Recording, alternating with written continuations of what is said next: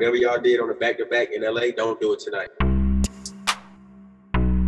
That team wasn't better than us. Be ready. It's easy. What you mean? Because I kind of had it going. Give me a chance to be great. I want to be great. Some people call those winning characteristics. A group of hungry individuals. It ain't sweet. Like, he can do everything. He's just nice. You trying to put the league on notice? Tell I'm not that excited because we got more to do. So.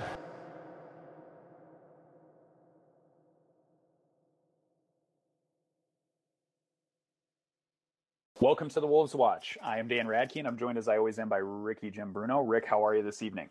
Dude, I'm I'm just over here cackling at how smart we were to change the podcast from the Tough Watch to the Wolves Watch when essentially we're still just doing the Tough Watch here.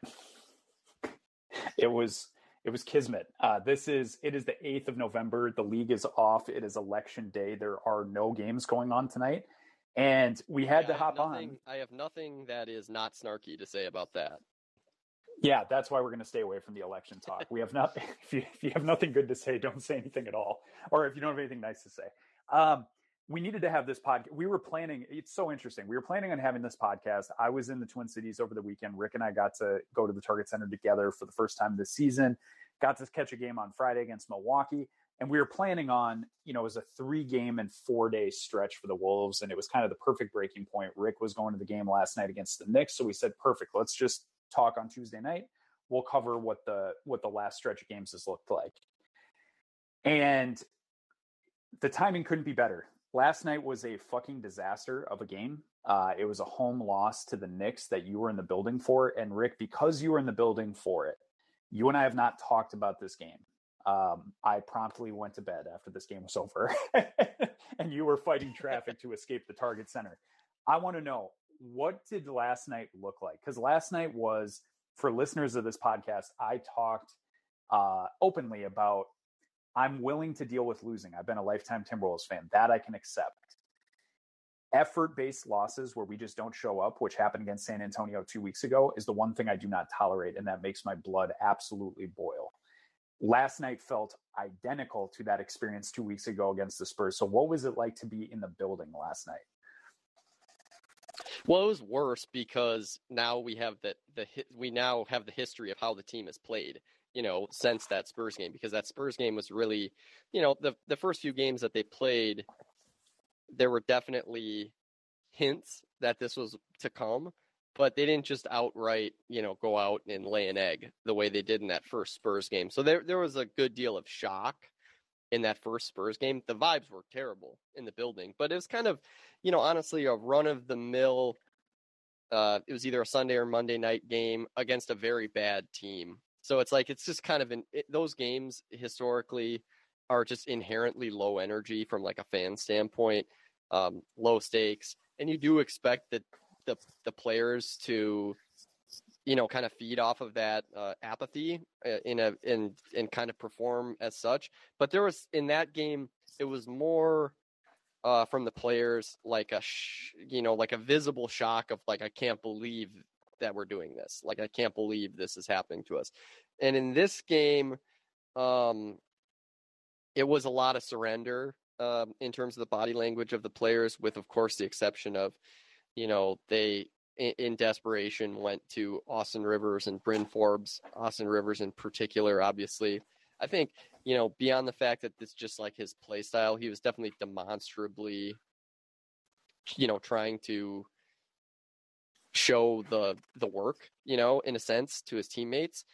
Um and so he was really the only one. Everybody else had a lot of quit in them. And the main difference here, Dan, between those two games was, like I said, the you know now we have 10 games into the season, this is the identity of the team. What they did last night against the Knicks is currently the identity of the team. So the arena was primed for such an outcome, and they reacted uh, with vitriol. Um, you know, we sit behind the Timberwolves bench.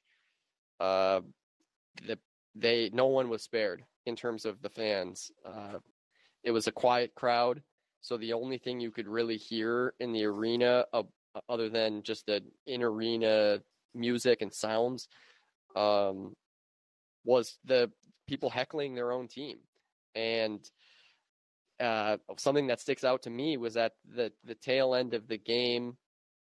The Wolves called a timeout. They're walking toward the bench. At this point, you know, it was not a sellout game, but at this point, you know, like half to two thirds of the fans of that not sellout game had already left. So it was very quiet in there.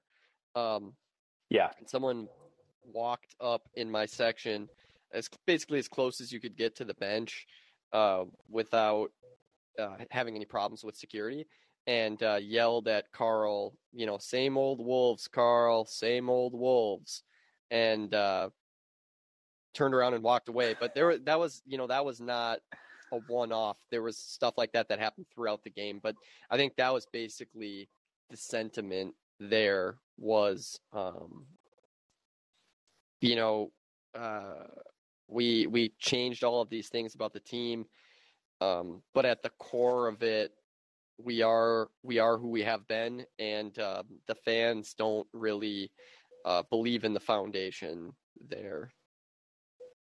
Yeah, and I'm glad that you you gave that insight because I could obviously watching on TV, like you could tell that early in that game, you know, not a sellout, but pretty healthy crowd. Like lower, nice crowd for a Monday. For yeah, sure. lower lower bowls full. There's some upper deck seats that are taken up. I mean, pretty good crowd.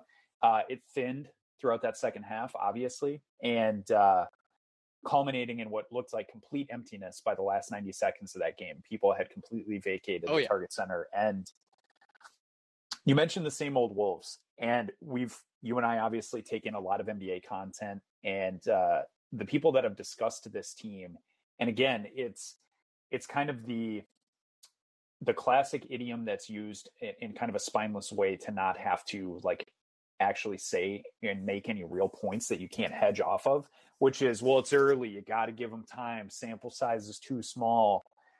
At this point in the season we're 11 games in now after that Knicks game. And the same old wolves thing because i've heard this a bunch is like well the wolves started 4-9 last year. And it's like yeah you're right. And there was a lot of new you know roster shakeups going into that season as well. But this season was vastly different vastly different it is not the same thing you cannot compare those two starts to starts to those seasons um, like they're apples to apples and this team had very high expectations and the thing that i would say about this team watching them is there is absolutely zero heart on this team um, they roll over so fast in games and in games like this Knicks game and that Spurs game that we referenced earlier they didn't need to roll over. They just didn't show up to play.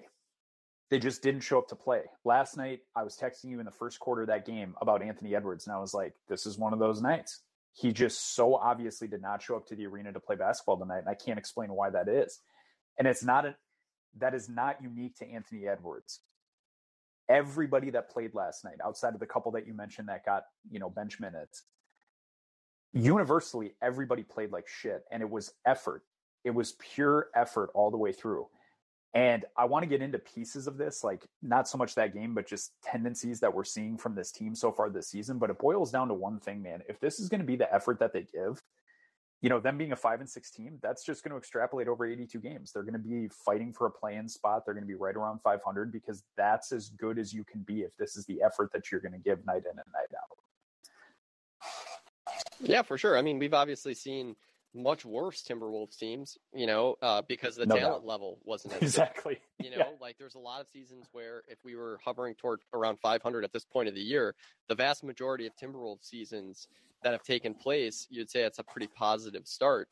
Um, it's with with them. There's a couple things that I think really stuck out when we talk about the heart of the team, the soul of the team, in the last two games that I think are telling. Uh, during that Houston game, this it, I was a little off put to be honest by how much they seem to enjoy that type of game. Uh, the oh they love that shit Yep. The Yep. type of game where they by you know, by roster construction, not by their own doing, by roster construction, they're the bully um in that game. And I, I thought I thought their body language was such that they like that shit too much. Um, you know, it's it's it's not a you know, it's it's it's kind of like, you know, somebody if you're playing a video game or something, you know, would you rather play it on if you're playing NBA 2K, just like you want to be the type of person that plays on rookie and beats the computer by 200 points or do you want to challenge yourself and play at a harder level, a level that's challenging to you and see if you can win, you know, doing that. And from the Wolves I saw too much of um you know, this is this is what's fun to us is is being so having such a, a huge margin of error, being so much more gifted than the other team. And it was a it was a real contrast too to you know, you could you could flip this back and be like, well, you know, Dan, you and I were in the arena for the Milwaukee game. They sure seemed to enjoy beating the Timberwolves. They did, but what they did was they they out executed the Timberwolves to a point of pride, which was this is why we are that that is why we were Mhm. beating you is because we're making the right pass at the right time.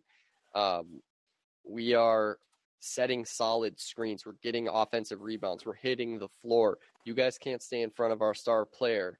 Um, you know that is how you beat a team that is good and take their soul out. With the Wolves, you know, it's too much. It was a lot of bullshit, frankly, in that Houston game. Lots of the type of passes you can't make in a real game, uh, the types of shots you can't take in a real game.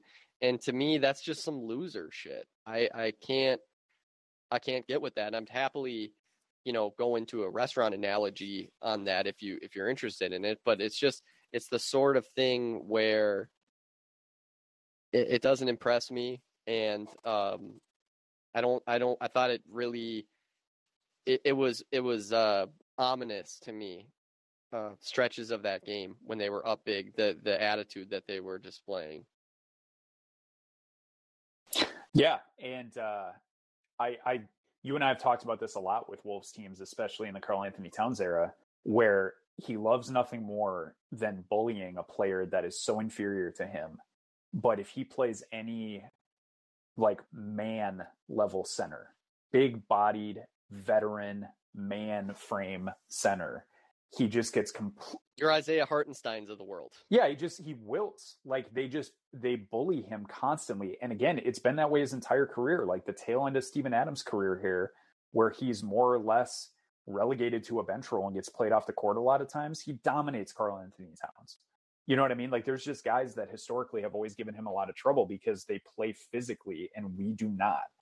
Um Yeah, and I think Dan, it's it's to me, it's even less about um, the outcome, which is you know the result is that yes, Carlos gets dominated by physical centers, and it's more just about um, not relishing in the challenge of facing a physical center. That is that is troubling to me.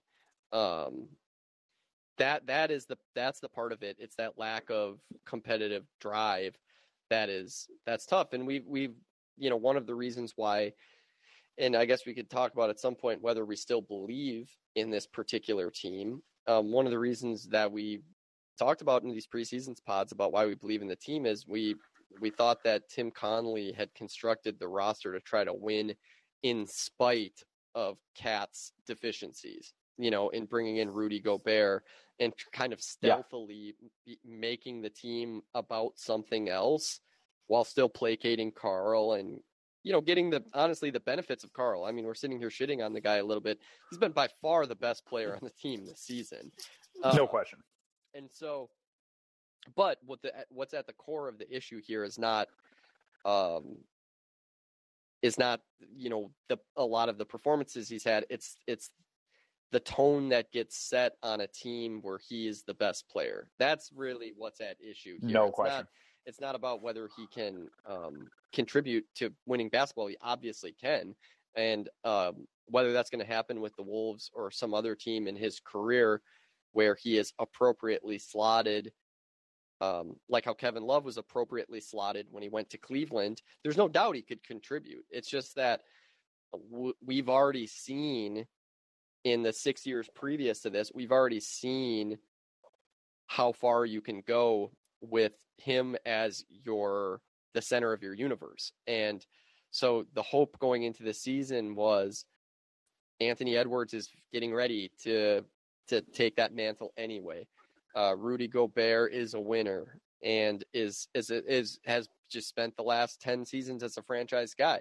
You know, we can stealthily take this responsibility away from KAT, and unfortunately, thus far, um, we are displaying the same level of competitiveness and want to as we did um, in what to me was the absolute nadir of the franchise, which was the KAT D'Lo era with Ryan Saunders. Yeah, I I want to pick up on something you just brought up because I think it's it's important context to offer when you and I have discussions because sometimes we just go off on tangents and we don't we don't make finer points like the one you just made, which is the criticism of Karl Anthony Towns is not to um, completely ignore how positively he impacts the team in certain ways, the things that he is very good at. Um, last night, he shot the ball incredibly well. He was extremely efficient offensively.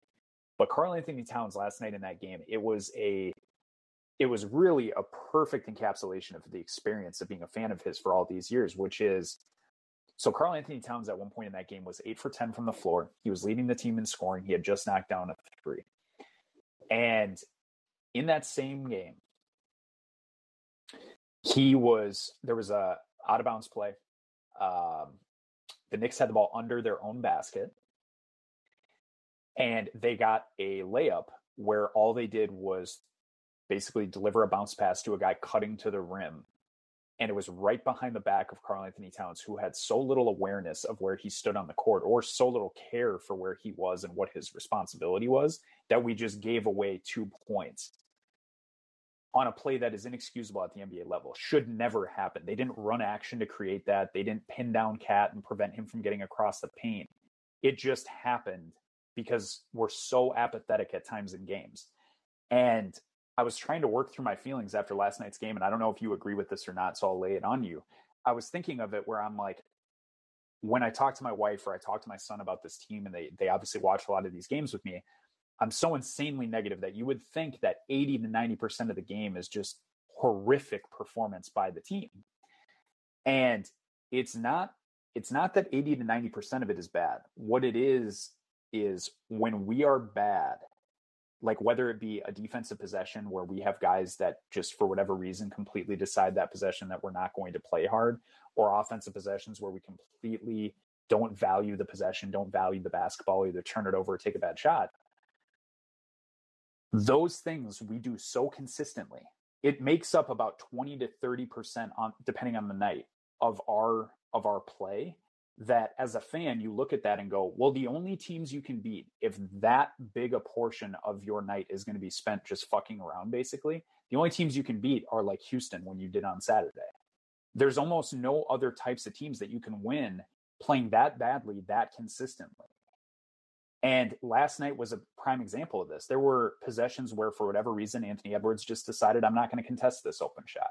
I'm right there. I'm just not even going to jump at the guy. I'm going to let him take an open shot or the Karl Anthony Towns play I mentioned, or not boxing out and allowing a second possession, or not getting back out to the corner or hustling to keep a guy in front of you.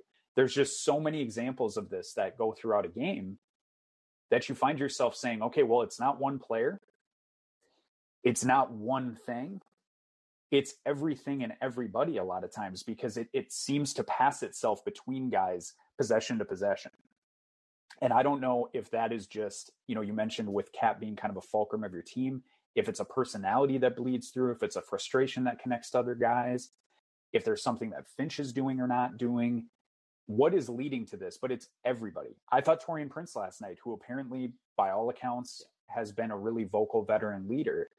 I thought he was shitty last night too. He did the same types of garbage that everybody else does. Oh yeah.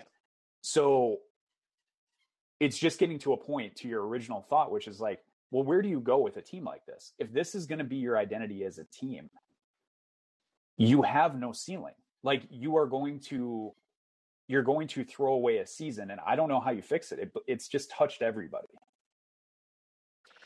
Well, I mean, I'm trying to think of where I want to go with that. I think the most obvious answer to what could change here is that, you know, as Rudy becomes more comfortable uh, just just being here and being a member of the team, his his influence uh, becomes the dominant one. and I think that that is something that we all hope happens sooner than later because he is a this is the thing it's it's all these things that were are plaguing our cornerstone players in this team are the, are the reason why Rudy Gobert gets paid what he gets paid and the reason why he has the accolades that he has. I mean, this is a guy that you know, uh, to put generously has hands of stone and to put generously can't shoot. You know, like this is a guy that has made himself into a 50 million dollar a year player Right. by being a basically uh, the best possible role player you could be. And so you hope that he becomes the dominant voice, the dominant tone with the team. Um, but it's a lot to ask of a guy. It's not even a lot to ask. It's it's. I think we have to ask it, and the team is asking. Um, it's more uh, how realistic is it for that to happen in a short order? You know, with a guy that is the outsider, the new guy. You know, at this point, it's still very much feels like it's the Wolves and Rudy, um, to no fault of his. Uh, it's just it, that's just what happens when you make a big acquisition. And you know what we were saying in the preseason pods that has unfortunately proved itself to be false is we talked about him, Kyle, and then to a lesser extent Austin Rivers and Bryn Forbes coming here and we're not needing them to import their culture. Well, that has just turned out to be flat wrong. Um, we do need them to import the culture. And um, Yep. unless you want to talk about more about Dan, how Rudy could take that mantle, I, there's something else about this Knicks game and the way we carried it that that made my blood boil. Um, and it, it kind of relates. Okay, let's get to that in two seconds. The only thing that I want to get to before we sneak off this topic is you and I have always found it to be the height of hubris when front offices believe that they can draft culture out of a 19 or 20 year old, where they go, This is a culture guy. The Timberwolves Yeah. have now several times import or attempted to import culture and the only consistent figures on this team have been D'Angelo Russell, Karl Anthony Towns. Um, we imported culture with Jimmy Butler, and I know that wasn't a D'Lo era, but that was a KAT era. Uh, we imported it last year with Patrick Beverley, and you know what we're saying now is, God, I hope we, I hope we imported it with Rudy Gobert or you know, and Kyle Anderson or whoever. That's Right, because Dan, the idea that, and I want to clarify this for anyone listening, the idea was that they absorbed the lessons from those guys and were ready to make that the culture of the team. And so Yes, that that culture is bigger now. than having Patrick Beverley here, uh, because it's now our culture, um, which to this point is not true. Nope. Um, and I just wanted to make that clear is there's a reason that the, the title of this episode mentions D'Angelo Russell and Karl Anthony Towns trades. It's because you and I both believe that culturally speaking, if these two are major cogs in the wheel of your team, you are going nowhere. That is just the reality. We know We that. know I that. mean, that's It's- not even in debate. I mean, that's the the whole idea of this team is that they are two of four. like that's the whole idea. Correct. Anyway, So this Love- relates to that and importing the culture is it's you know I've been in the building for a Miami game with Jimmy Butler. I've now been in the building for a Tom Thibodeau game, and uh, this relates. and It's honestly it's the same type of loser shit um, that I was talking about with the Houston game, which is the way that Timberwolves fans, to a lesser extent, Timberwolves media, but some a, there's a touch of that there because it all trickles down from there.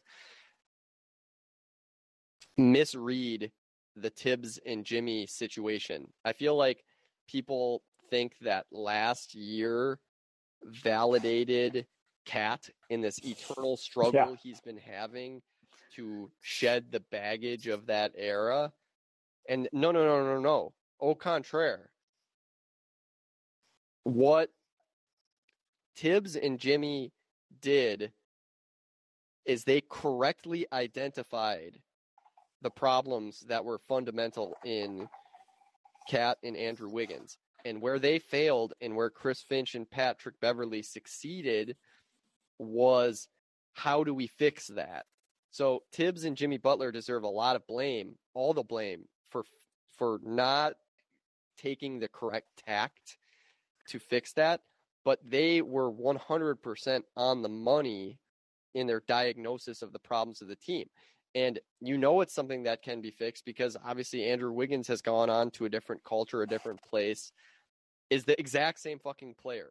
He's the same player um, as he was before, but the tweaks he has made to his approach and the ways he impacts the game has taken a guy that was not impactful to winning and made him a super impactful winning player, right? Um, so anyway, just the way in which Thibs is getting booed, Thibs gets treated like some pariah. You know what Thibs did was he put a shined a light on what was there, and people didn't like that. People didn't like that he was mean about how he went about trying to fix it, and I think he deserves criticism. Like I said, because he did not. He he has one way to try to fix a situation, and that was not the way that this one was going to get fixed. But nothing that has happened since he left and since Jimmy Butler has left that changes the narrative about what they believed when they were here. So that is very uh, unbecoming of Timberwolves fans in the arena to be heckling Thibs and booing Thibs as if we you know we were right you know and we we had it all along and it was Thibs that was fucking shit up. No no no no. No no no like Thibs he understood what the problems were. He didn't have the tools or he didn't want to use the tools at his disposal to fix it. He was right. Jimmy was right Well, and let's be honest about this. You and I are born and raised in Minnesota and have been fans of this team since we can remember. Here's what he did he committed the cardinal sin, which is he was rude, he, was, he lacked politeness, and he was an outsider that made it abundantly clear that he was not going to be chummy with the infrastructure. Like whether Yep, that and he needed to do those things. He deserves criticism for not having the emotional intelligence to know how important it is to do those things. Well deserved criticism. Yeah, of course. But my whole point, and again, this goes to basically the entirety of Glenn Taylor's ownership reign in Minnesota, is everybody in the league would have told you this is who the guy was. Like, Oh, no so it's not as though this is somehow a uniquely Minnesota thing. It's just if you bring him in, you take it all in. Like you deal with the good and the bad. You know who you're bringing in to do the job. Um, I agree with you in the way that fans and media, to a lesser extent, have have decided to remember that era of Timberwolves basketball, which was the least joyous viewing experience that you and I had. Um, I will say this as well, and again, this we're we're bouncing around, but it's because there is just a lot of individual tiny little things, you know, to bring up as part of this broader conversation. Last night, Anthony Edwards did some of the most most KAT shit ever post game, which Yeah. he brings up. Yeah, we're playing soft, like, and basically, and and it, to give him credit, this in in KAT fashion, he says I'm part of the problem too. But it's infuriating to listen to that kind of shit because it's like, yeah, man, I know. I watched the whole game. You know what you have control over? You don't have the control of four other guys that share the floor with you at any given time. You have control over your own effort and output. And it was dog shit all night. It's like, what are you talking about? We were soft. We were getting pushed around. Yeah, that was you, bro. And at any point, you could have decided to fucking change that. And you decided not to. Now, Well, and I'll tell you why, Dan, and because I, in you know, I deal with this a lot in my line of work, um, because it's a similar success is similarly unglamorous. The process of getting to success is is similarly Sure. unglamorous. It's not fun. That's why this is why people don't. This is why when they talk about, oh, we all know what we got to do and we just got to do it. The reason why these players don't do it is because that shit is not fun, and it's Yeah. the ones that are really great understand that in order to win at the highest level, we all have to do those things that are not fun. And even if we do all of those things that are not fun, all we are doing is giving ourselves a chance.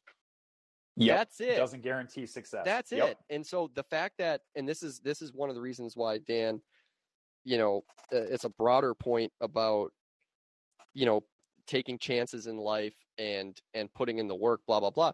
It's because it's not a guarantee. You know, if you could if you could guarantee to an NBA player that if you got on the floor and got a bunch of fucking scrapes and bruises and all this shit that sucks, if you could guarantee them the outcome, then everybody would do it.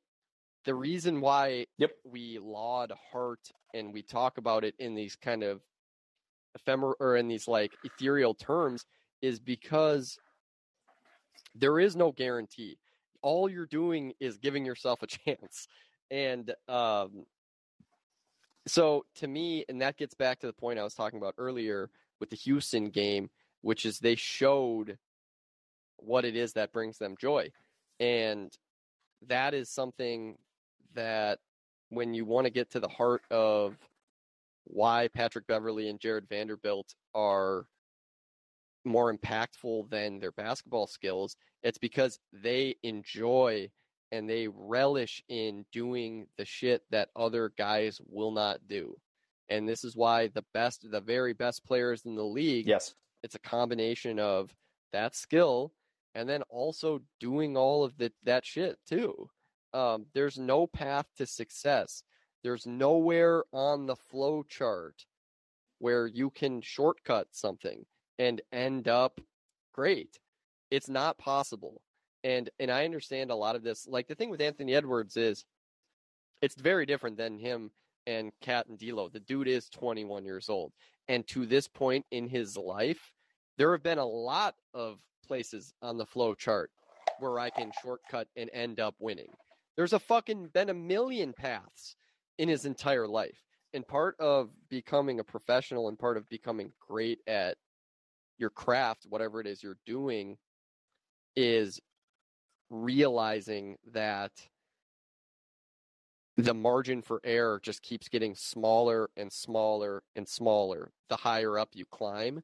And so the only way you can give yourself a chance to succeed at the highest level in whatever it is you're doing in your life is to leave no stone unturned and to do everything that you could possibly do in order to put yourself in a position to succeed. And uh, again, all this stuff, and this is why people hate this advice. People will ask me a lot uh, in in my career about like, you know, what like how did you do this or how do you get to that? And people are always disappointed in the answer because the answer is what everybody is born knowing. It's that you have to do everything that it takes to try to be successful and the only thing that that promises you is you have a chance. And that's not a good enough answer for a lot of people which is why you know we find ourselves in this situation with the wolves. To to piggyback on that point, Rick, and it's it's much broader than basketball, but basketball is such a cutthroat sports is such a cutthroat industry because everybody knows who wins and loses. There is a there is a result yeah there's a every scoreboard. time. And the thing that the Wolves don't do well, to your point about the career advice that you've given others, and to your point about the guys that have been lauded by Timberwolves fans, namely Patrick Beverley and Jarred Vanderbilt, you have to take an insane amount of pride and you have to become almost obsessive about doing the tiniest thing and doing it as well as you possibly can all the time. It doesn't stop, it doesn't rest, and it's all encompassing. It's everything. And that is part of there's this, you know, you and I always use the phrase, and it's not obviously it's not coined by us. Everybody in sports uses this. You got to lock in, you got to stay locked in. What that means is every moment that you're on the court, on the field, whatever, you are intensely focused on what you have to do in that very moment. What is my responsibility in this moment? What is the best possible choice that I can make? And the Timberwolves are a test case of people who do not, do not have that level of focus really at any point in a basketball game outside of these these little two, three minute stretches at a time. And you can see it because at this high a level, and this is this is what's fascinating and why you and I love sports so much, especially pro sports. is you mentioned how narrow everything is. Only 450 guys sit on NBA benches. Okay, that's it. And of those 450, there's probably 250 that actually play. And of those 250, I can tell you those are the best players that play this sport in the entire world. You and I joked during the game against Milwaukee that Nathan Knight, who barely touches the floor for the Minnesota Timberwolves, would be a fucking MVP level stud if he played in some of these European leagues or these these overseas leagues. The talent is so high and everybody does everything so well that the separator most times comes in who's actually focused enough to do this tiny little part best. So, I mean, who is not fucking up this defensive rotation? Who understands that they got their defender leaning and is going to get the first step on a drive and is going to be able to find the open shooter? Like, all of these things are happening and they're happening very quickly. The Timberwolves very fast. And last night's game against uh, Very against fast. the Knicks, to give the Knicks a lot of credit, and again, they shot the fuck out of the ball, which is, I mean, it it was the perfect night for the Knicks, honestly. But the Timberwolves contributed to that, and I will say Yeah. the Knicks were phenomenal at that all night long, all night long. They were great at that. And that's not a great basketball team. The Knicks are not a great basketball team. They have their own warts and their own issues. But I can tell you that at no point during that game did I think that their effort waned or that their guys weren't locked in. The mistakes that were made were largely they were giving effort and they just fucked up. Like a push in the back on a rebound from Julius Randle. You know, uh, an out of bounds from, you know, Isaiah Hartenstein as he's trying to get a rebound that he should have grabbed inbounds. That shit happens. But Yeah, the effort level between these two teams was so vastly different. And that's kind of what I wanted to get to when we talk about the two guys we're going to be mentioning for trade candidates is like Anthony Edwards' quote after the game about being soft. I don't know what changes things for this team collectively, but to your point about the way the fans are treating this team in the building, the way that the reporters that cover the team are treating them in their articles and in these interviews, they understand what's going on. It just doesn't feel like anybody is pissed off to the point of improvement. They're just pissed off they're being a part of losing. But they're not pissed off like we should be better than this. I demand that we improve. They're just frustrated that they have to deal with losing, which is not the same thing. Well, and it's a very difficult. The Karl situation is very difficult when you're on the team with him because, in spite of everything that he would frustrate you uh, with, he's better than you. You know, that's that is at the real the crux of the issue here. Is sure Taurean Prince can be the leader of the team, call out guys and film study, um, say we need to do this, we need to do that. Well, KAT doesn't do that shit, and he's a, a million times better than Taurean Prince. You know what I Yes, mean? he And is. so that's that's the problem, and that's where we, when they talk about it needs to be your best player that sets the tone. That that's pretty much why is is because um you the the other guys need to see that oh well shit this guy's so much better than me and he does everything that the coach is writing me about i that's what i guess that's what we do like there's just I mean, there's it's really black and white um and to take it back i keep taking it back to this houston game because i think it was so revealing um in how and why we are the team has so been so bad at handling pressure and adversity is and I say this this is again something I talk about with the guys all the time is what you do when you are most comfortable is what you will do in a stressful situation. You will default to whatever you do when you are most comfortable. So when you see the Wolves at their most comfortable doing a bunch of bullshit, what do you think they're going to do when stuff gets tough? You know what I mean? Like if in the most ideal of situations what you did was some bullshit, what what would make you believe then that when shit gets hard that you are all of a sudden going to do what you need to do? And uh, it's not it's not the same thing, but what is the same about my craft and what they do is and this is what I tell the guys and I've been this is one of my the things one of my main talking points and the thing I talk about the most is for me I do everything the same no matter what. It does not matter what the situation is. I do it the exact same because I know there will come times when my uh, my head is not there. It's a difficult situation. It's stressful. Things have gone wrong. Well, guess what? My body, my muscle memory only knows how to do one thing, and it's the way that I do it all the fucking time. So what you do in the easiest, chillest moment, you're just showing to the world what you will do when things get difficult. And so, th- and this is where when we talk about the little things and the habits and why it's important, the reason why it's important is because we've all played sports and to a different degree, we in our work lives, we've been under pressure and in difficult situations. And you know that in those difficult situations, you are not working with all of your facilities. You know, it's that feeling of anxiety. Um, it's the pressure. You, fe- it's a physical feeling, and everybody that is listening to this knows what that feels like, and knows that it, when you feel like that, you are not going to perform your best. And so the reason why doing the right stuff and having those habits and honing them and doing them in the easiest moments is because you're giving yourself no margin. You give yourself no wiggle room.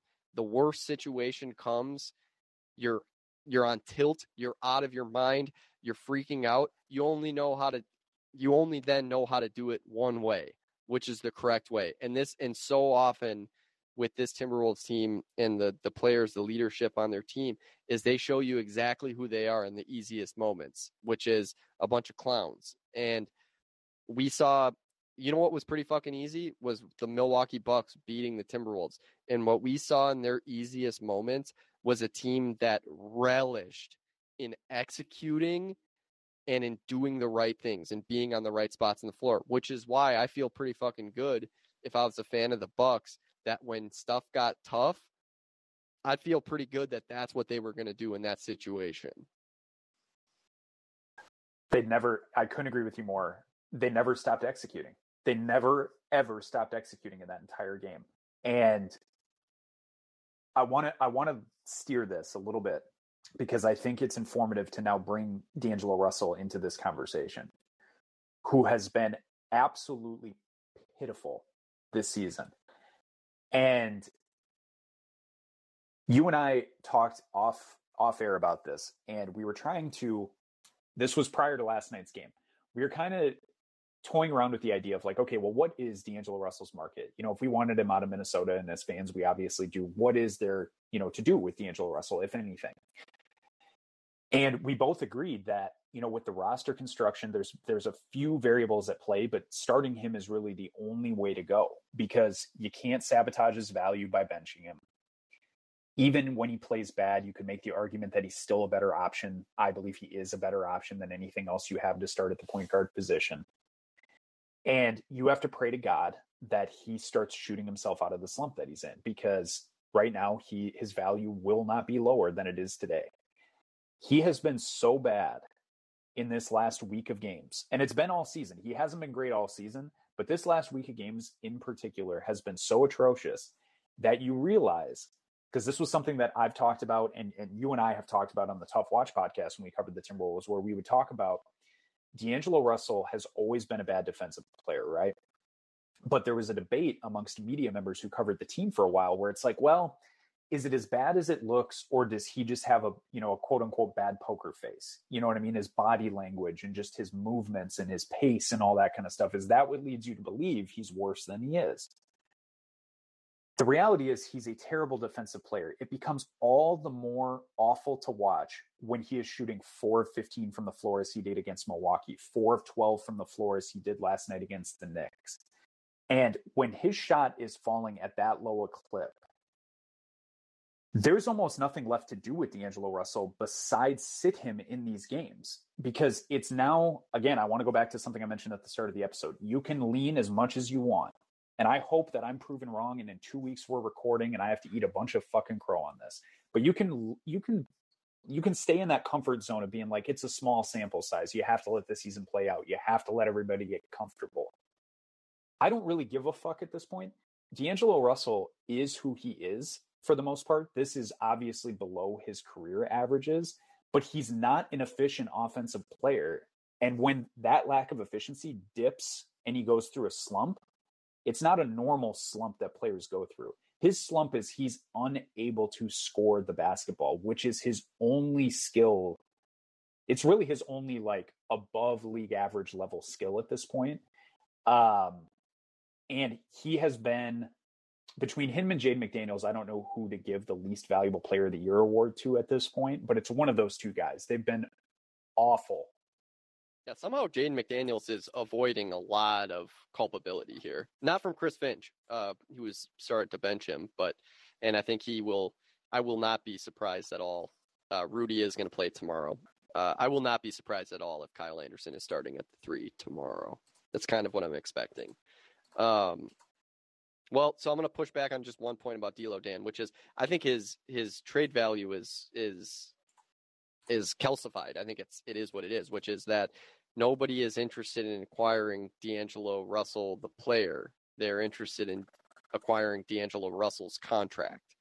Um, with thirty million dollars expiring this year, and perhaps even Yeah. you know the type of team that, um, you know, would like to see themselves get worse, you know, and and think they could do it by chipping off who, because obviously, you know, if we're going to trade trade a guy with with the situation that the Timberwolves are in, we're trading for present value. You know what I mean? And so obviously the team that is to acquire D'Angelo Russell is is assuming they're going to get worse when they make that trade, and that's uh, a benefit to them is that they're damaging their team right now. So I think the place to look, and if you're interested, Dan, in dipping into these, I, I've got the proposals. Um, please. the only this this and this is how I think most people should think about when they're like trying to because everyone loves working the trade machine. It's very fun um, when they're concocting the trades. Is the only thing that matters is understanding the motives of the other teams and what their goals are and what they're trying to accomplish. And so uh, when you're trying to find a team that would be interested in D'Angelo Russell, uh, you need to find teams that have that would prefer to um, see some longer term contracts on their team expire. And if they could, they would they would flip that for an expiring contract. So that in and of itself, because D'Angelo Russell makes thirty million dollars, narrows the field al- almost almost entirely. Because how many teams that desire to be good have thirty million dollars worth of salary that they're okay just letting go?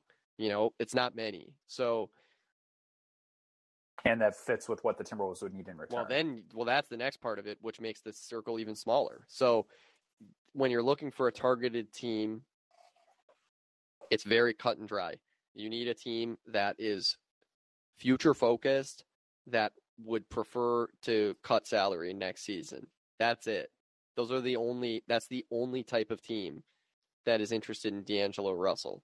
And then to Dan's point, yes, then they need that those contracts that they want to get rid of, the Timberwolves need to deem that better than D'Lo. And one of the things that the Wolves have going for them as it pertains to trading D'Angelo Russell is they are actually not interested in letting his salary expire because they're so far over the cap and they will be for the foreseeable future that they need that salary slot um, for people that are not as inundated with with the CBA they they will have no ability to replace that thirty million dollars in salary if we simply let D'Angelo Russell go in free agency because we have no cap space. Now, if we extend D'Angelo Russell or trade him for other contracts that go beyond this year, obviously the main hope is that the player that you've acquired will help the team more than D'Angelo Russell this year. But more, but equally importantly, perhaps, is that you still have that salary down the road to make a trade if you'd so desire. So, having said all of that, Dan, and we talked a little bit about some of these when you were here. Of course, not in the air. Are you interested in um, hearing the the three trades that I have for D'Lo because they all have the exact same motives? Yeah, no, I am, and uh, I want to I want to mention something real quick before you get into those. The reason that the circle narrows so much, so before the season, just to give anybody who's listening to this episode specifically a little bit of context, if you've never heard us talk about this guy before, before the season, there was discussion that Rick and I had about, well, maybe we get the extension done if the terms are relatively favorable to the Timberwolves. And by relatively favorable, it was like, could you get him on like a, you know, we talked like a four for 80 or something like that, where you're paying him like 20 mil a year. And I mentioned before the season that, and, and you agreed, but it was like, no, at this point, he's going to have to play himself into that extension. Like he's, he's going to have to do something on the court to justify, you know, the Timberwolves extending him. So at this point, I just absolutely fucking not. I, I want no part of an of a D'Angelo Russell extension. Um, the number to me doesn't even really matter. I have gotten to a point with him, and and there's other guys on this roster that that fall into this category too. I believe him to be a losing basketball player. So as a fan of a team that I believe wants to win in the coming seasons, I just have no fucking interest in it. None. It's it's I'm just out. I'm out. Not at this point. And that's the thing is, could could we perhaps have interest in circling the wagon on D'Lo four years from now, when he's been adequately, you know, when he's become Austin Rivers? you know what I mean? Of Sure, course. Oh, sure. Perhaps so. Sure, sure, you don't sure. want him now, and that's the point. No. Um, Yep, All absolutely. right, so there's right. three teams, Dan. They all Okay. have the same motive, which is, like I said before, they would like to turn a two or three year contract into a one year contract to save them money next season. Yep. And ideally, they would weaken their team for this current season. Okay. So the first trade, this one was first floated by Ben McMahon last week. It's a no brainer if the Wolves could actually do it, but all and, and that's to Utah for Mike Conley and Rudy Gay. And let me quickly say why Utah may be interested in doing this deal, which is despite their really great and fun start, that you know they're they are no fools. They understand what the goals of the organization are. They would like to see uh, their team have a chance to get Victor Wembanyama and ideally multiple chances over the next couple of years to do such a thing. This team paid through the teeth in salary the last couple of years by having um, Mike Conley, Bojan Bogdanovic, Rudy, and Donovan Mitchell on it. It's a small market. They'd like to save money. Mike Conley has a small amount of money guaranteed next year, same with Rudy Gay, but they don't have no money guaranteed, which is what D'Angelo Russell does. So I think this is actually for them. It's a fantastic deal. They achieve everything they want to achieve. Um, you know, frankly, I mean, they say that that's a lot of savings. I mean, this is the type of money savings that if you were to do it in the summer, it's the dynamics of deals are a little different in season. But if you were to do it during the summer, we we may be talking about the Jazz needing to compensate the Timberwolves with draft picks to take on that money. Um, where the Wolves are at right now, they don't. Perhaps they could posture that in a trade negotiation. They're not gonna. They're not gonna win that point in a trade negotiation. But the point is, for the Wolves, they could get a guy that is very familiar with um, with Rudy Gobert's play style, and it's just frankly a much better player than D'Angelo Russell, even at this diminished, older stage of his career. And uh, more importantly, perhaps to the long term of the team, is you've split a thirty million dollar contract into two, and um, that gives you more options in terms of the trades going forward. I'll be curious to see if you can beat this trade. You know, you're basically selling these trades to me. That's how this exercise is working. Um, I'll be curious to see if you can beat it. I I love this trade. Uh, I loved it the second that I heard it on Zach Lowe's podcast. Absolutely became obsessed with the idea of it. It uh, it does a couple of things for the Wolves. The first I want to mention is I just said I believe D'Angelo Russell is a losing player. You cannot argue, regardless of stage of career, that Mike Conley is not a winning player. The dude has played on a bunch of winning basketball teams. So He's absolutely winning. so it solves that. The second thing, it's a position for position trade, which the Wolves actually do weirdly need. Um, you bring in Mike Conley, he fills Yep. the exact role that D'Angelo Russell is playing. He is less needy when it comes to scoring the basketball. He's a good distributor.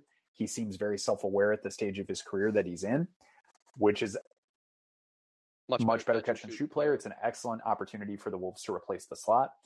And obviously reunite Mike Conley with Rudy Gobert, which is excellent with the Utah connections. And one thing that I want to mention that Rick didn't about the Utah Jazz.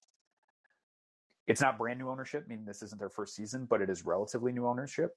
And that new ownership group, led by Ryan Smith, they have every desire to to hit a home run, to get buzz going with this new toy that they purchased.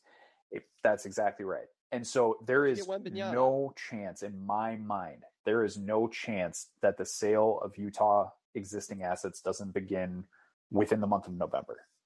I firmly believe that in November you will start to see at least one move take place because they're getting danger. th- This is getting dangerously close to a point where they're just going to fuck around and win too many games. And I know that sounds ridiculous when you only have eight wins on the season, but I think this is a team that ideally would like to finish the season with like 21 or 22 wins.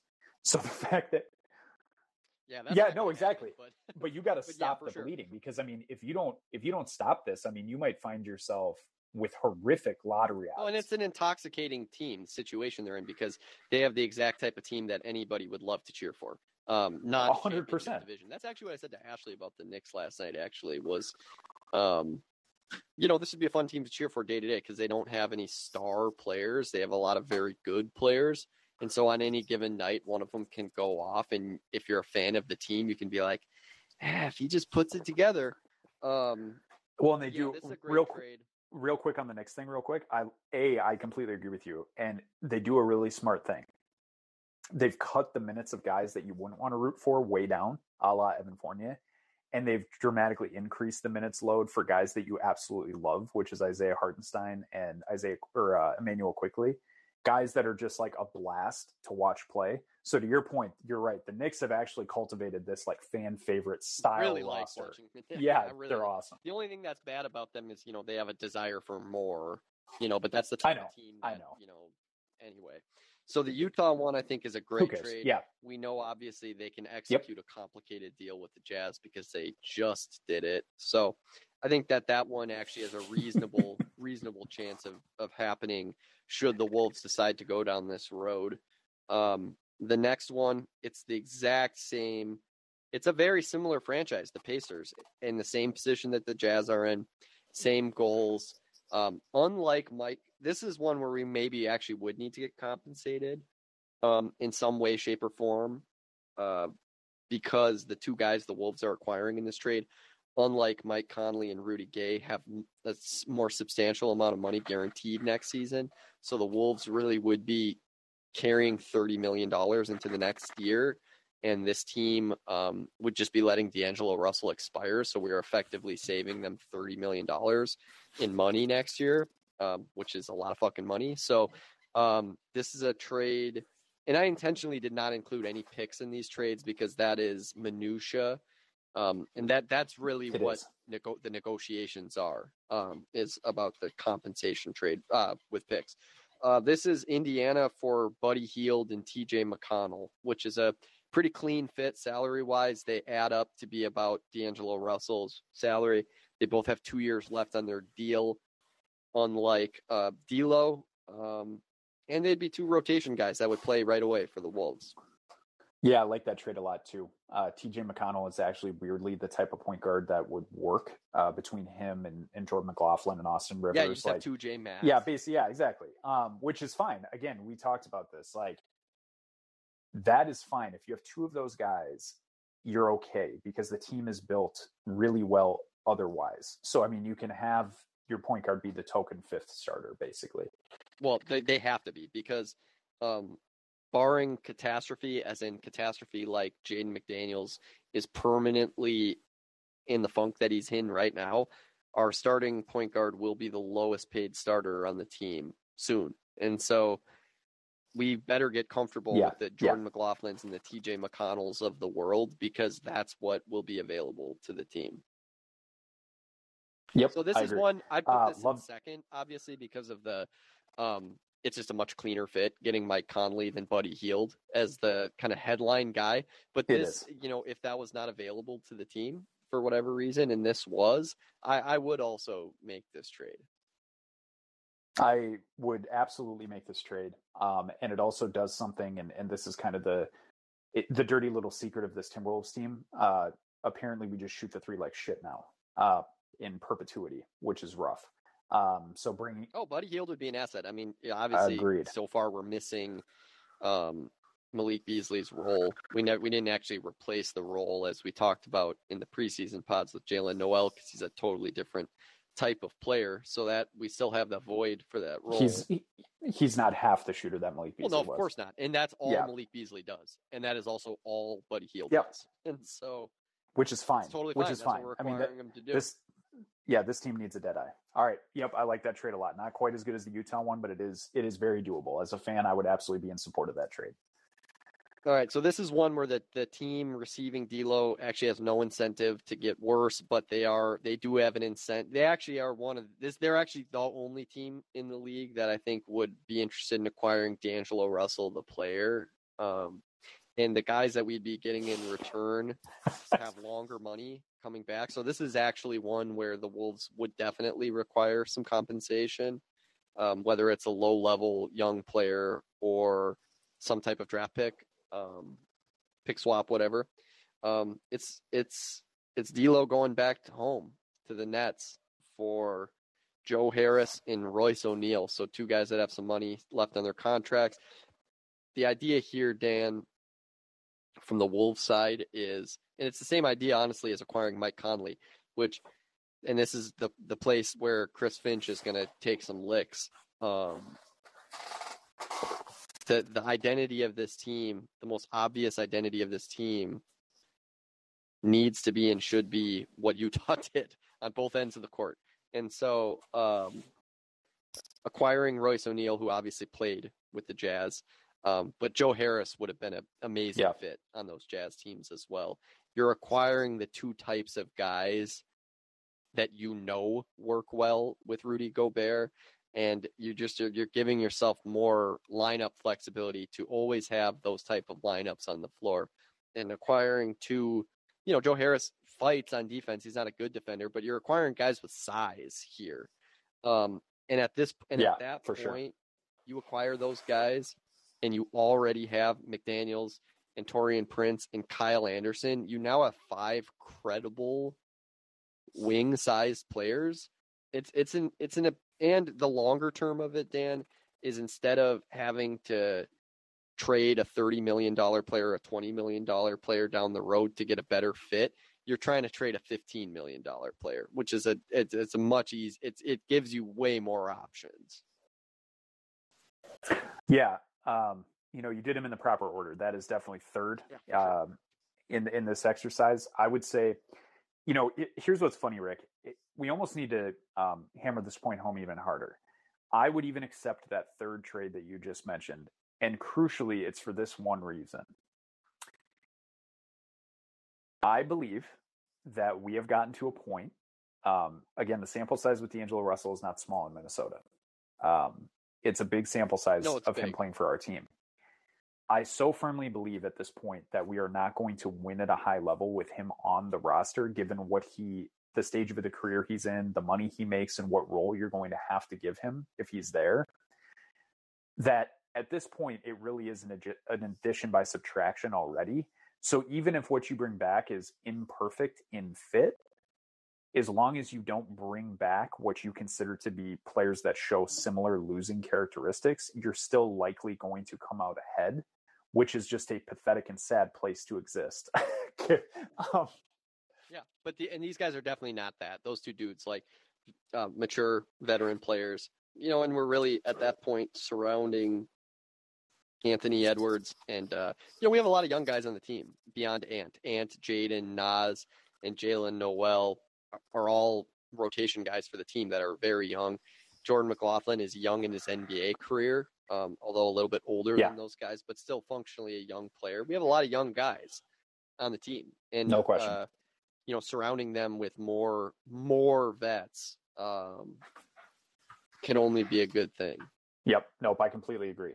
Um, Should we trade KAT? let's do it. Yep. I was Yeah, just going to say. Obviously, like you know, the one these are very different than the D'Angelo Russell trade for two reasons. Number one, the Wolves, and I cannot stress this enough to any fans, they are not allowed to trade Karl Anthony Towns because of the extension he just signed.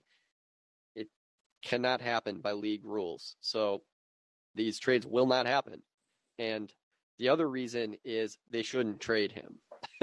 not during this season. Correct. Should not trade him during No. the season. Now, am I on board to trade him in the summer? Should he not, um, you know, demonstrate that he could be, you know, a contributing member of a winner?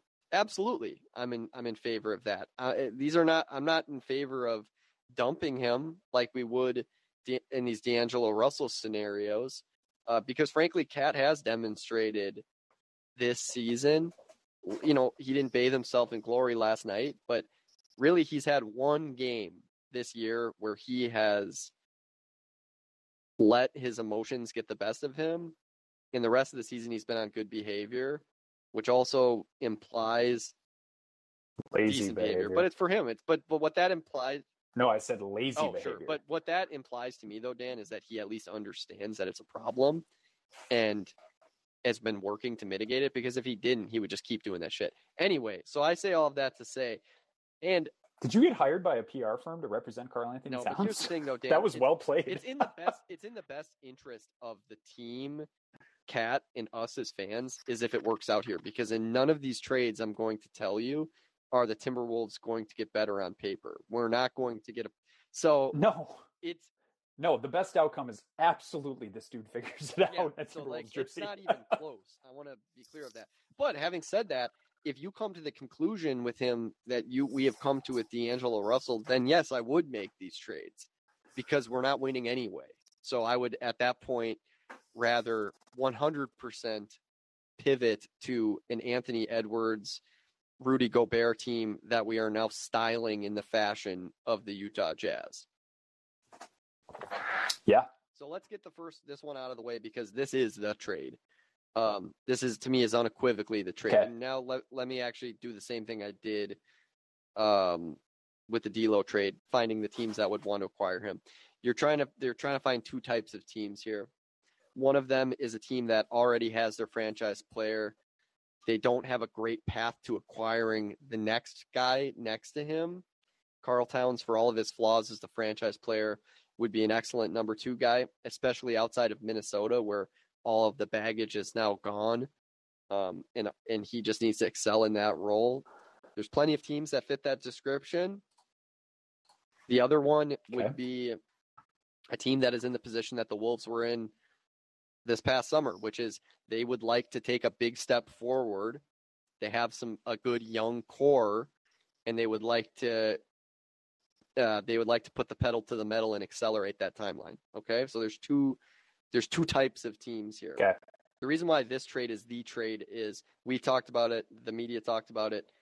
Um, if it doesn't work out with KAT and Rudy, you want to have the ability to take a mulligan on that and build the team around one center, that one center being Rudy, and get the type of assets back that we sent out in the Utah trade to get Rudy. So this is a very straightforward one.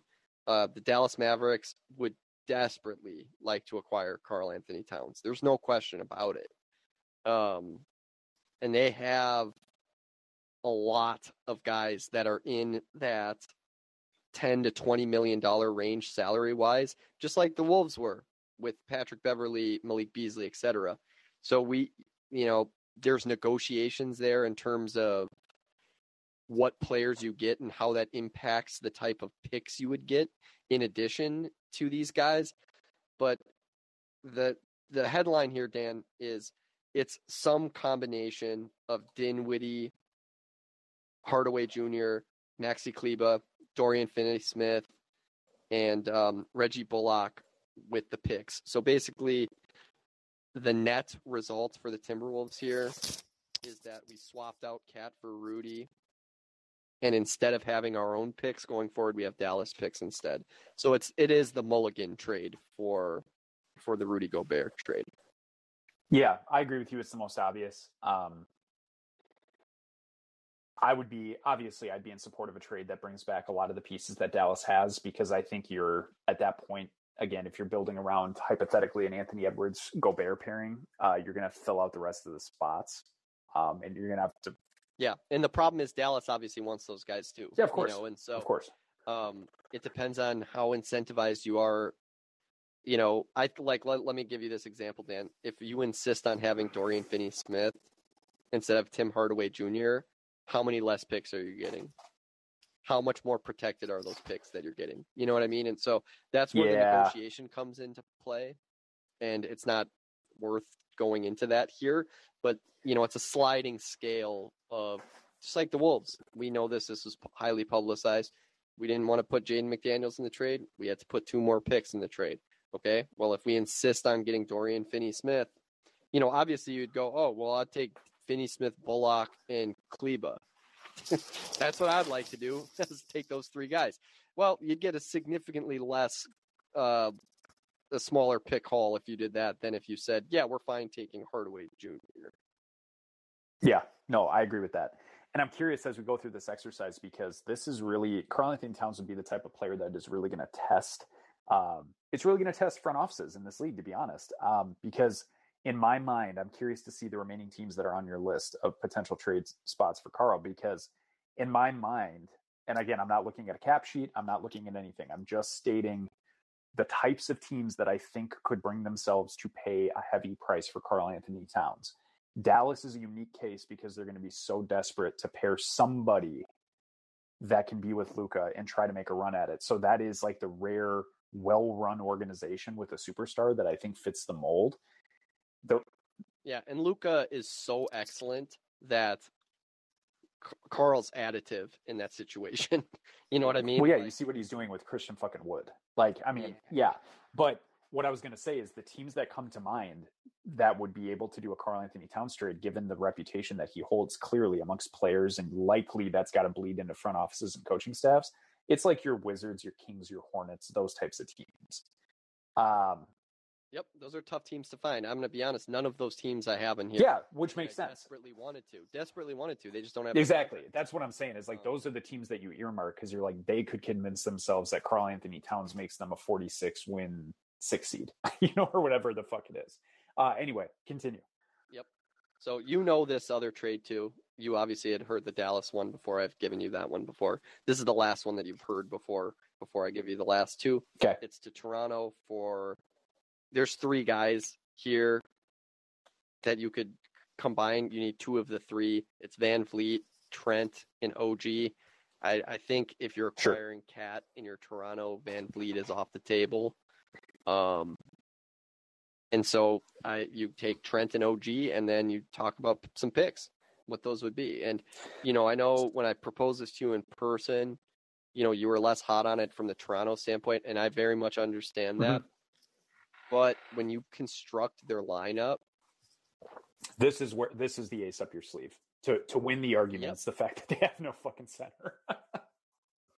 they have no center. But Dan, li- listen to this lineup, man. If they would have Fred VanVleet, some fifth starter, which they have plenty of guys. If they want to keep doing this this tall ball thing, by all means, start Scottie Barnes at the two and just start Precious Achiuwa. You know what I mean? But a guy, Sure. and then you have a front court of Scottie Barnes, Pascal, and Karl Anthony Towns. Like that foursome for next season, especially with they're they're in the position the Wolves were in this year, where where Scottie Barnes it would be going into his third year. So you're going to be like, well, Scottie Barnes is going to be an All Star this year. OG is, I mean, if he's playing the way he's played so far this year, he's coming off All NBA.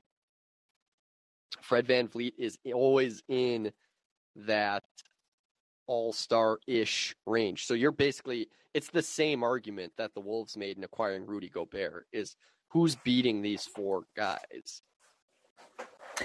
So I want to I want to take a quick tangent before you get to your last two because I think this is important.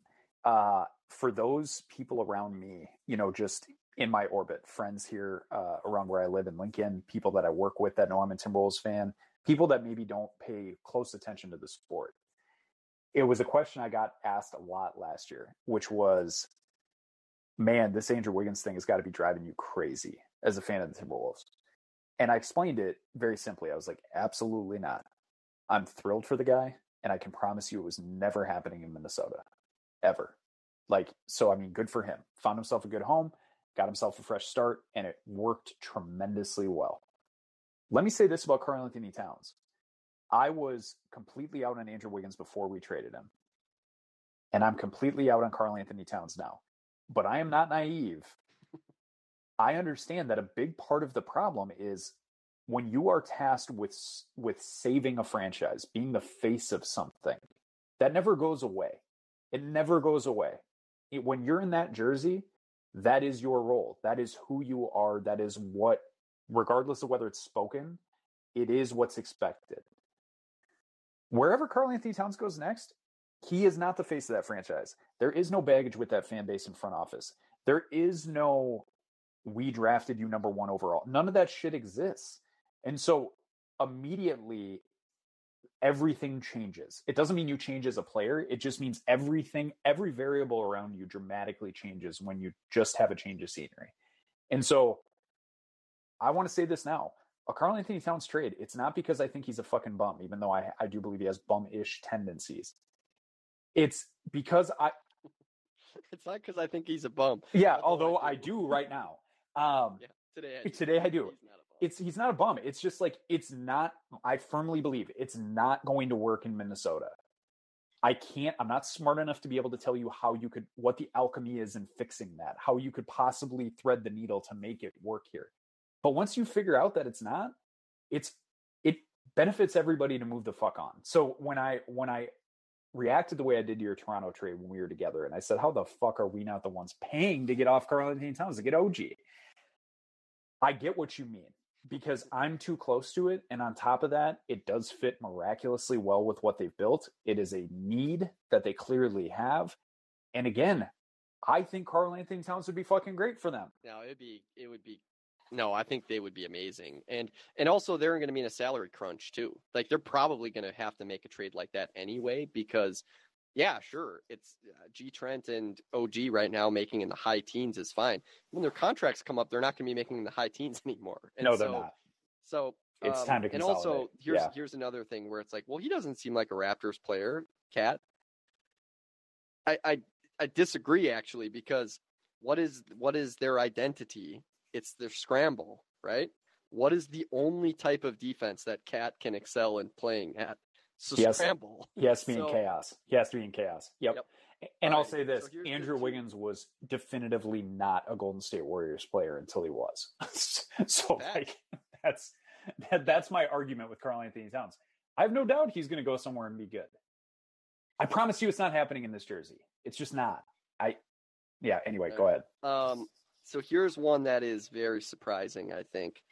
Um, I had to, I was really desperately trying to find one of these tanking teams that would want to take a step forward. There's only a there's a couple of different classes here, and we like to talk about it like this. It's like there's teams that are in year, which means that this is the year they're tearing it down to the studs in order to get their first lottery pick. So that'd Yeah. be Utah and San Antonio. Obviously, San Antonio just picked in the lottery, but they don't have their franchise guy. They're in year zero.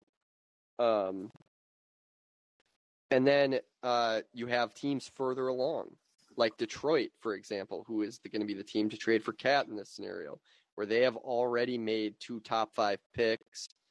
And in this scenario, they will have just probably made a third.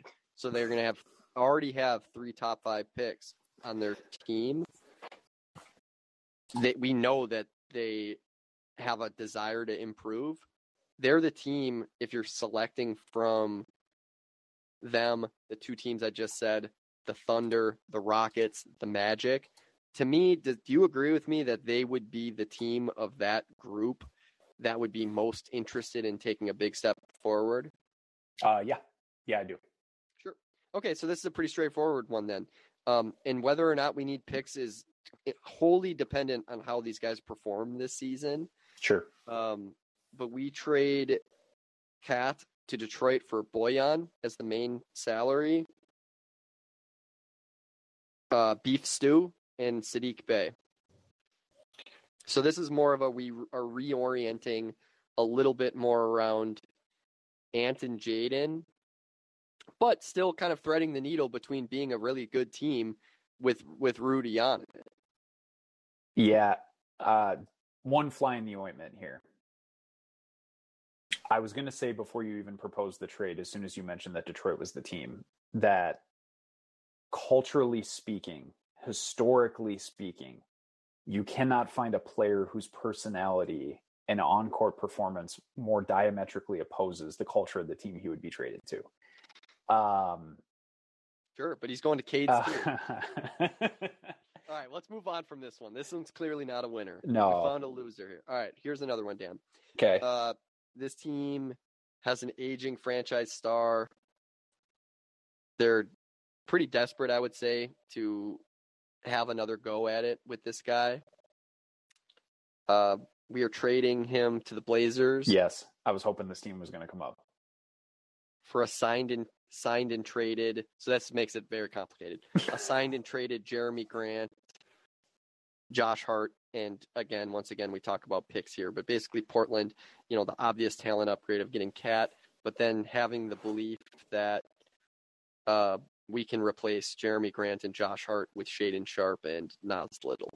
Fuck yeah. Call it into the league.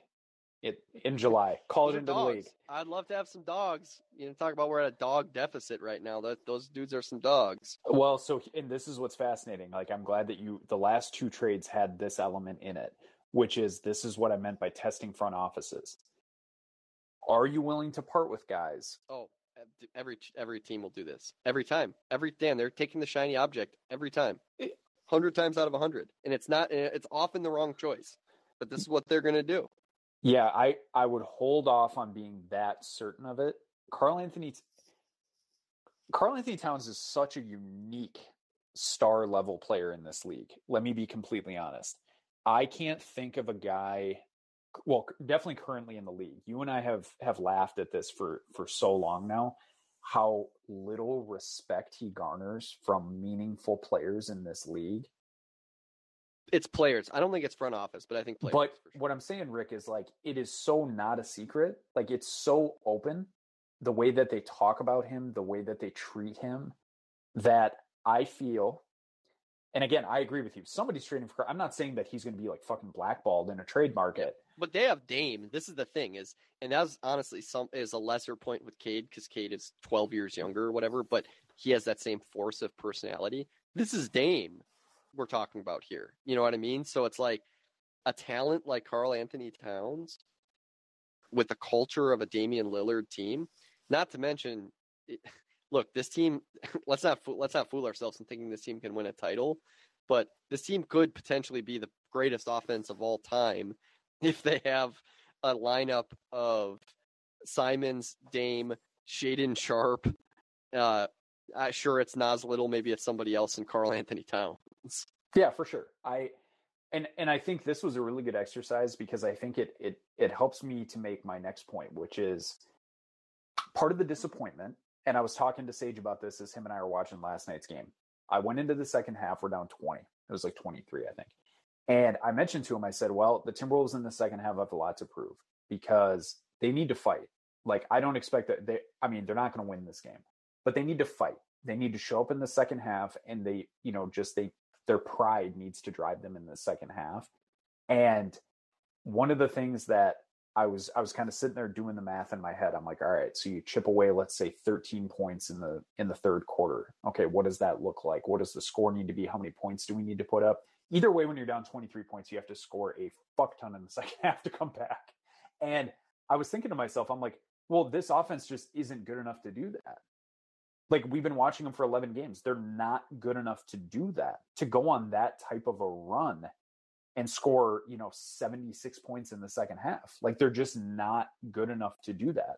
And what's really disconcerting is you and I have known, long known, that Karl Anthony Towns and D'Angelo Russell starting for you make your defense at best league average. Like if you fight and scratch and claw, you might be able to. Yeah, exactly. Like if you fight, Yeah, scratch, and claw, year. you can overcome their deficiencies to get yourself to league average if everything breaks right.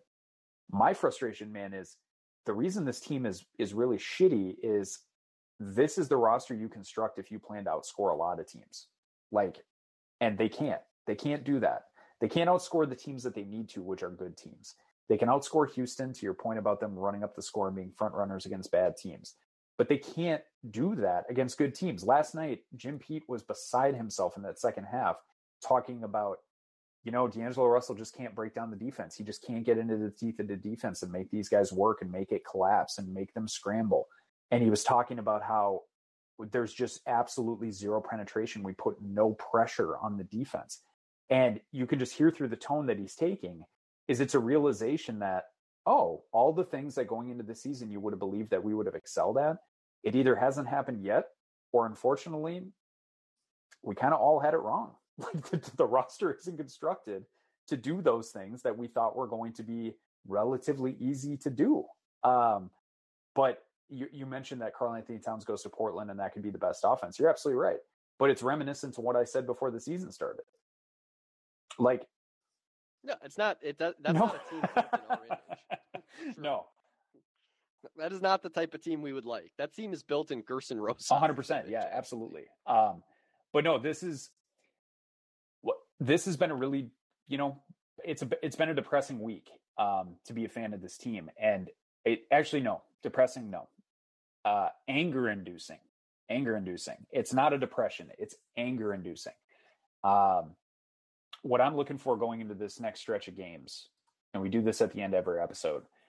We have a three game stretch this week that goes between Wednesday and Sunday. Phoenix, Memphis, Cleveland.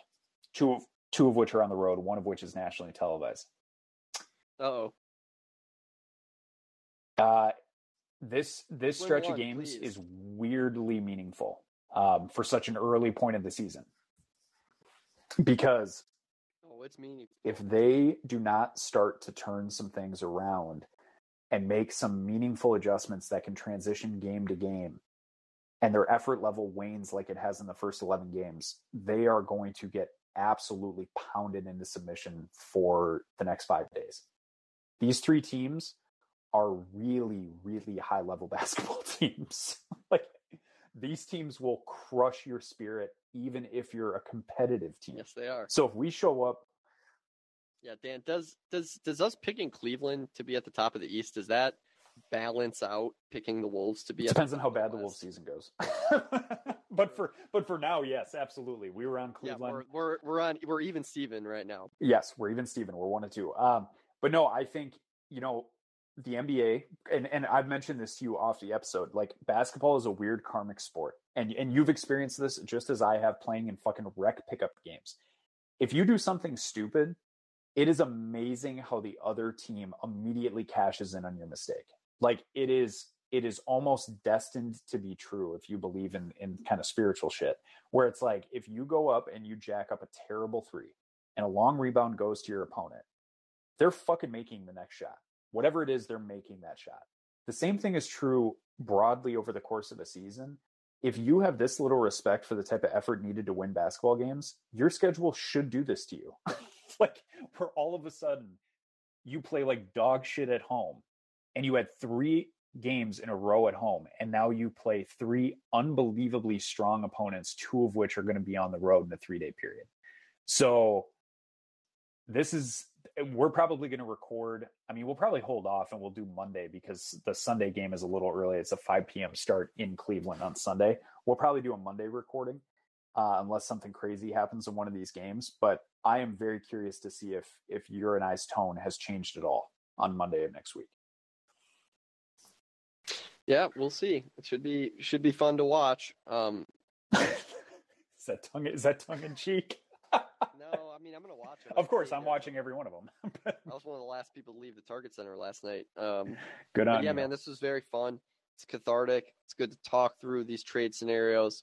I hope our listeners, uh, you know, find the same catharsis here and hearing these scenarios. Um, and you know, I'm still holding some stock in this team. Um, I'm a big believer in Rudy and uh, and Anthony Edwards and Chris Finch's ability to adjust. I expect the team to make some pretty significant adjustments here in this week. Um, and uh, we'll just have to see how it plays out. I really, really, really cannot emphasize enough how much I hope we're not having the exact same conversation. Like I think you and I are pretty clear-eyed about the fact that they may lose all three of these games. Like let's just please not lose them the same way that we've lost all these other games. Like let it be different. Yep. Fight and effort, man. Need to see it. Got to see it this week. Um,